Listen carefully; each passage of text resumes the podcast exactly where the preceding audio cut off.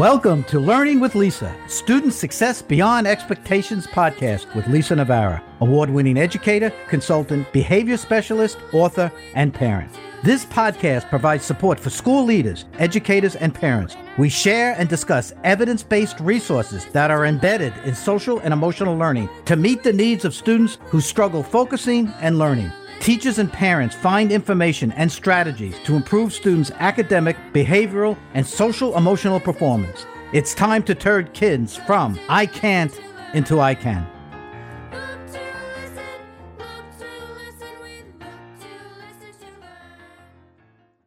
Welcome to Student Success Beyond Expectations.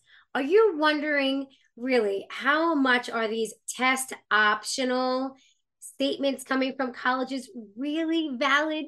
Are they really not paying mind to whether or not your child is submitting his or her SAT or ACT test scores into their colleges? Well, today we bring to you Dr. Kelly Frindell. She's the owner and founder of In House Test Prep. She's going to talk to us about what she does, how she provides support to students and families with a specific focus on does submitting your SATs and ACTs really matter? Thank you very much, Dr. Frindell, for joining us today. Thanks for having me. I really appreciate it. Tell us a bit about what it is that your company does. Sure. So I teach test prep for a couple of different tests. I do SAT and ACT for high school students, and then also another set of tests called SSAT and ISEE for younger students who are looking to get into private schools or boarding schools. And what I do is I help students decide which tests they should be taking and then help them prepare for them. And about half of my clients do have some kind of learning difference or anxiety issues or dyslexia or ADHD. And so I work with a lot of students who have have issues that are different than perhaps other students. Great. And so how do you find the um, involvement within the families and the children? In terms of what families need to do? Yes. What do they need to do during this process with you? Got it. So typically, when a family comes to me, what I usually do is sit down with both the parents and the student, and we have a long conversation about the student's academic history, what their goals are, what they're wanting to do, any differences that they have, any diagnoses, and we come up with a plan of what we want to do. And for students who are taking the SAT or the ACT, they can choose which tests that they want to take. And it used to be in the past that some schools only accepted the SAT and some only accepted ACT, but that's changed. And the schools that are still taking scores will take either one. So it doesn't matter. And what I typically would do with students is before we get started preparing, is I have them take a practice test for an SAT and an ACT. And sometimes it's very clear from the results that this test versus that test is going to be an easier one to prepare for. But sometimes it's not all that clear. And when that's the case, usually I'll have a conversation with the student, see what they think about it. Sometimes they know right away, I hated this test and I liked this test, or I am never doing that one again. and sometimes it also comes down to factors like something as mundane as scheduling of when tests fit around sports and academics and music and their extracurriculars. And once we decide what tests they're going to take, then we can pick a test date and make sure we're preparing up towards that test date. And with the families, with with my high school students, it's important to me that they start working on their autonomy and being able to take care of the things that they need to do. So I do let them have the freedom to make decisions about what they're going to do with their prep and how they're going to do it. But the families are also important too because they do need to have some oversight to make sure things are getting done. And I usually let students try it out. And if they're struggling, then I will get their families involved. But I do usually like to give the students a chance to do it because at 16 and 17, if you're heading to college soon, those are skills you need anyway. And I feel like that's as important a skill as the test prep itself. Absolutely. That independence, that being able to organize and focus really will not only prepare them for the best that they can do on one of these tests, but also in life, right? Mm-hmm. Correct. So, when working with children who have learning differences, um, can you describe to us what your approach might be if if there's a child that is feeling really anxious but knows that this is in their best interest to pursue this goal of taking one of these tests or maybe even both. How do you handle that? So the first thing that I usually do with the students is really talk to them about what these tests mean and what they don't mean because I think kids have an idea that the SAT and ACT are IQ tests that they say how smart someone is or that it says how they're going to do in the future or what it means about them as a person or if they're going to be successful in life or if they're going to end up on the street and homeless and never have a job. And kids get really wrapped up in that and that's the messages they've been hearing for years of oh these tests are so important so important and it's been in the cultural uh, world that everybody knows. You take the SAT or you take the ACT and it's a big deal. And it is a big deal. They are important tests. But what I really try to stress with my students is that they aren't IQ tests and really all they measure is how well you did on this set of skills on this particular day. And that's it. That's all it says about you. It doesn't say if you're a good person doesn't say if you're a bad person doesn't say what's going to happen in the future. It's just information. And a lot of times my students have really never heard that from anybody right. because they have just been getting the message it's the most important thing and nothing else matters. And it's really not true. And once they understand that, sometimes that just knowing that frees them up a little bit to say, oh, okay, this is something that's important. I can work hard on it, but it's also not an indicator of who I am as a person. And so I, I really focus on that. And then individually with my students, I really try to take into account people's strengths and weaknesses. And the tests do test certain things, and there are sometimes uh, learning differences that are going to make the tests difficult to do in certain degrees sometimes there are ways to work around that. I'm always interested in finding ways, okay, well, if you don't do it this way, maybe you can go kind of around this way and do something else. But some of it is also picking out which questions you're likely to get right and where you're likely to have success. And that's always a balance for all of my students because you want to focus on the things that are people's weaknesses, but you also want to focus on the place where you're likely to get more points back. And sometimes half a test prep is just saying, you're probably never going to get this question and there's nothing wrong with that and you are going to put an answer for that and you're going to move on and do other things. Mm-hmm. and that's true for virtually every student who's not trying to get a perfect score. Everybody else has to make decisions about what to answer and that's what we spend a lot of time on of this probably isn't worth it but you definitely can learn this or you can adapt to this or you can accommodate. Go grab those ones instead. Right right. Great advice. Really really great advice so tell us now the truth, unveil the truth. Are colleges really concerned? Are they really looking for these SAT and ACT test scores? That is a tricky question to answer because the landscape has changed tremendously over the last few years. And I don't deal with the admission side of things, but I've been talking with a lot of educational consultants who do.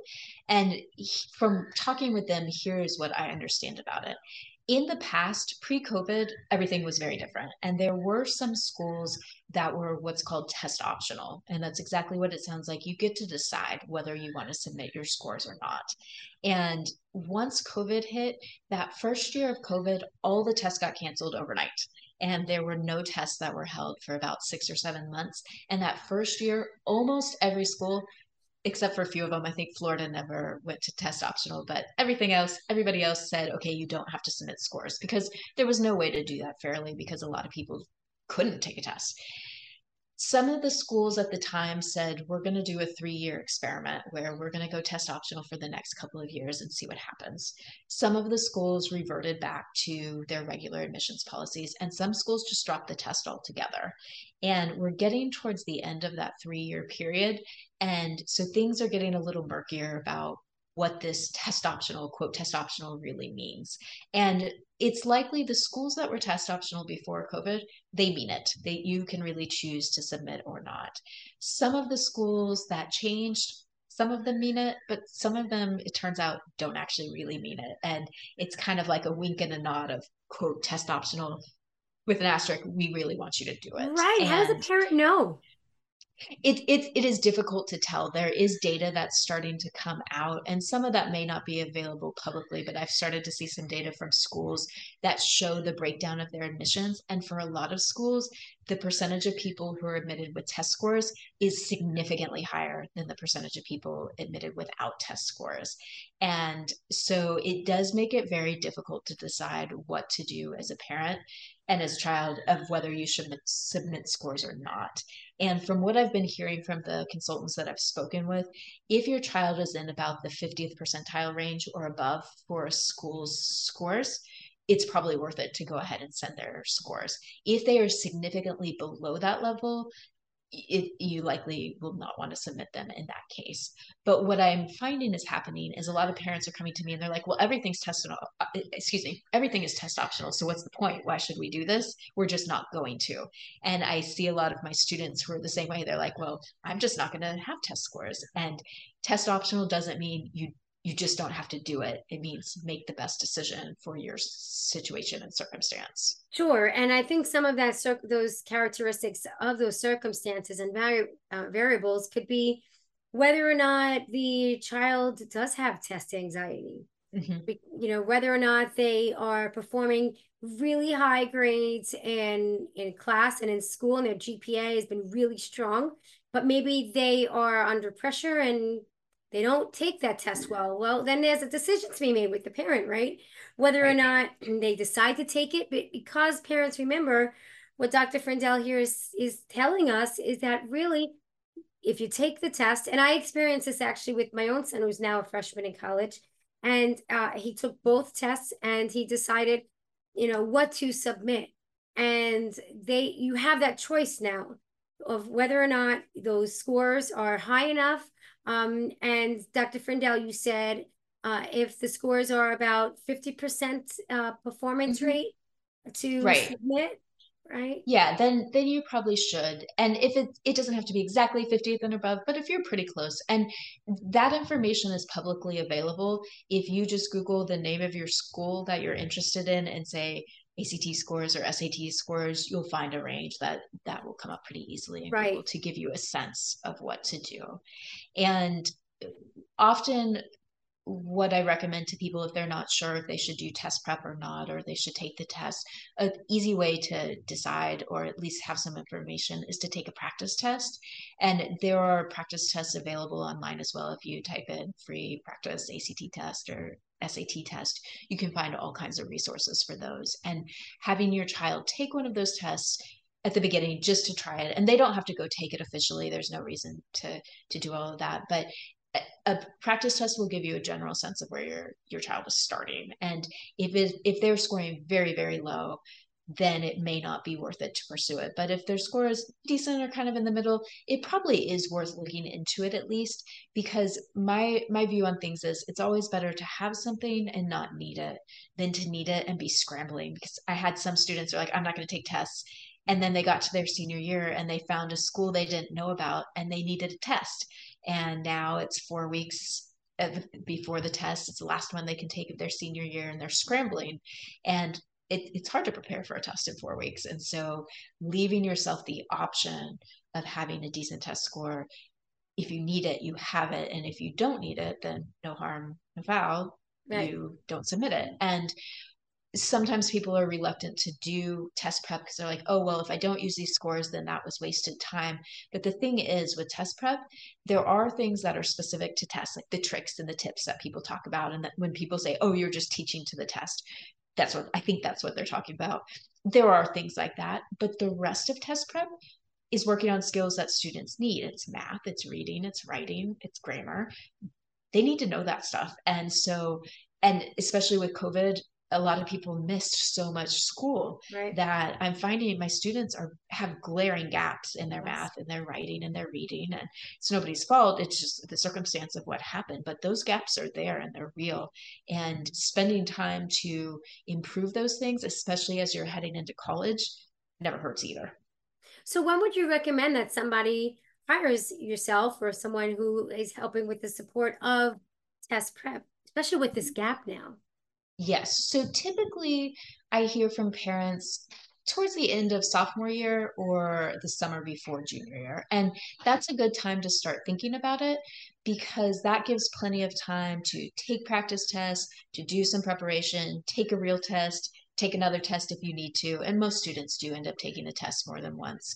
And um, once you do that, then that leaves you, it does leave you enough time to to get done before your senior year. Because ideally you want all of testing done before senior year starts because senior year is hectic in terms of you've got school, you might be going to visit colleges, you're working on applications, and you can take a test into about September or October of your senior year, but it's a pain to do it. And so I try to advise my students if you can be done by that summer of senior before senior year, which usually means starting sometime in junior year. Okay. Yes, I I have to tell you, you are one thousand percent correct. I could not keep up with my son's schedule at all. Thank goodness he he would have different color coded schedules for himself in his phone, so he would know how much time to spend, how much time he had to go from one place to another, mm-hmm. what kind of gala, what kind of prom, who else's prom, you know, and like you said, with the essays and uh, you know, the, the applications and the early decisions are not early decisions. And so much is involved okay. in that 12th grade year. So if you're a parent and you're listening right now, start thinking about whether or not your child um, would benefit from test prep if they are in their sophomore year. Talk to us about accommodations. What types of accommodations have you seen on the SAT and ACT exams? Yes, so both tests do have a number of accommodations for students with different learning differences. And one of the major ones is extended time. And this is really helpful for people who have slower processing speeds, if they have dyslexia, um, just if their working speed is a little bit slower. And with the typical time accommodation is time and a half. And so if a section is 30 minutes, you now have 45 minutes to work on it. There are some other accommodations. Occasionally, they will give double time for a section. And when that happens, typically they split up the testing over multiple days. So, like for the ACT, it has four sections on it. And when they do double time, you generally take one section per day because if you did double time on a three hour test, six hours is a really long time to take a test. And so sometimes multiple days, sometimes extended time. And then there are also other accommodations that can be used as well. On the SAT, occasionally there is a no calculator section on the SAT. Occasionally they will grant use of a calculator if somebody's got a math learning disability type of issue. Um, there are also other accommodations like being able to use larger bubble sheets, the Scantron sheets with the little bubbles. Some people have difficulty filling those in with the very small bubbles, so you can use a larger bubble sheet. Occasionally, you can get an accommodation to just be able to circle the answer in the test booklet if it is difficult to fill in those circles occasionally people have gotten a reader where somebody actually reads some of the material. And it is all very dependent on what people's diagnoses are and what they have written in their plans if they have a 504 plan. And so but the the extended time is probably the most common accommodation. Great. Is there any last words or advice that you would be able to give parents and their kids I would say start early, not too early though. I have some people call me sometimes in eighth or ninth grade and they say, I want to start preparing for SAT. And I say, no, call me back in two years. It's too early. but there are things that you can be doing along the way. And one thing that I really see is that a lot of the rote skills are really missing. So my kids okay. don't know their times tables. They don't know how to do long division.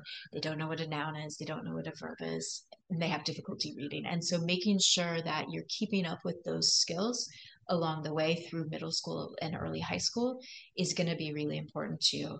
And then I would also say don't be afraid of the accommodations either, because I have some students who come to me or their parents and they're like, well, we don't want to use accommodations because we feel like there's a stigma for them or we're worried about what the college will think or something. They have a whole story about it. And it used to be in the past that tests with accommodations were flagged, but they're no longer flagged. So the college won't know if your child has received an accommodation.